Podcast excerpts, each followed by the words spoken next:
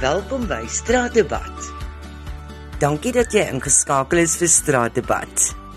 Wat is daardie een item wat altyd in jou yskas of in jou koskas moet wees waarsonder jy nie kan klaarkom nie? Hi Amanda, Cornu hierso. Staan nou een ding is wat ek altyd in my yskas wil hê, is 'n kaas. Buite die yskas aardappels. Maar definitief kaas binne in die yskas. Dankie, mooi dag. Hallo aan al die mede-eters. Dis Felicia hier. As daar iets is waarsonder ek nie kan klaarkom nie, is dit botter. Regte, egte botter. Nie margarine, niks van daai goeders nie, botter. En ook nie ongesoute botter nie, hy moet daai lekker sout smaak hê. Ek dink ek eet meer botter so al wat ek hier stuk vir stuk afsny wanneer ek kos maak as wat ek in die kos sit.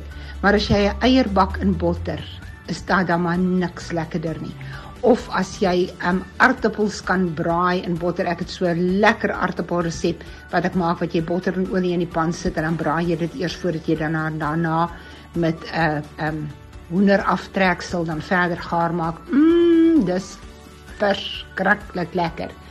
So ja, botter dink ek is my nommer 1 keuse wanneer dit by kos maak kom.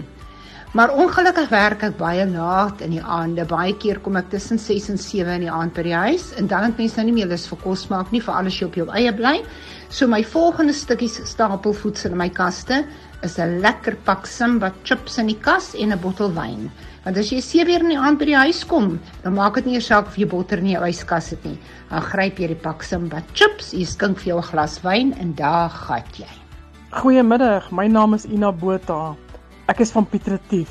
In my koskas moet daar altyd koffie wees. Want as ek nie soggens koffie gedrink het nie, is ek 'n riller en ek hou ek hou nie van oranje nie en ek lyk ook nie goed in oranje nie. So daar moet maar altyd koffie wees.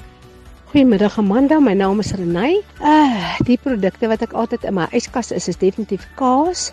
Ek het altyd jogurt. Ek het altyd van daai fyn knoffel en yoghurt en dan die normale goedjies. Maar die ekstra is dan daai dan ook feta kaas. So daar is altyd goedjies vir 'n uh, eh, ekstra lekker slaai sousie. Hallo Amanda, dis al net. Ek sal sê definitief koffie in my koskas en melk in my yskas want wie kan nou 'n oggend begin sonder koffie? Definitief nie ek nie. Haai Amanda, dis Felicia. Die item wat ek glad nie sonder kan klaarkom nie is kaas.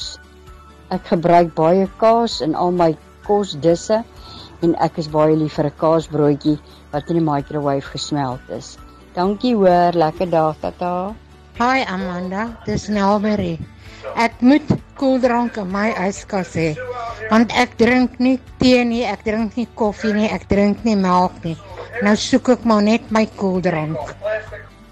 Ek is Rina Raad van Witrifuur en ehm um, Dis 'n uitdaging om ons luisteraars te oortuig vandag dat eiers die bestanddeel en die belangrikste voedselsoort in ons yskas is en dalk ook in julle sin. Eiers is 'n stapelvoedsel in ons huis. En eiers is 'n noodsaaklike bestanddeel in ons daaglikse voedselinname. Omdat eiers die bron van proteïene is, wat ons weefsel en ons spiere voed en bou.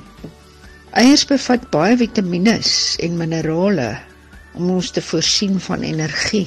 Daarom is dit belangrik om elke dag 'n eier of twee te eet. Graag beveel ek aan dat jy eiers in jou daaglikse dieet gebruik. Vandat ek 'n kind was, het ek geleer dat 'n hen kekkel as sy 'n eier gelê het kostelik. daarmee het sy ons genooi om haar eiers te kom haal en onsself te voed. Dit was Straatdebat hier op 100.5 FM. Ek is Amanda.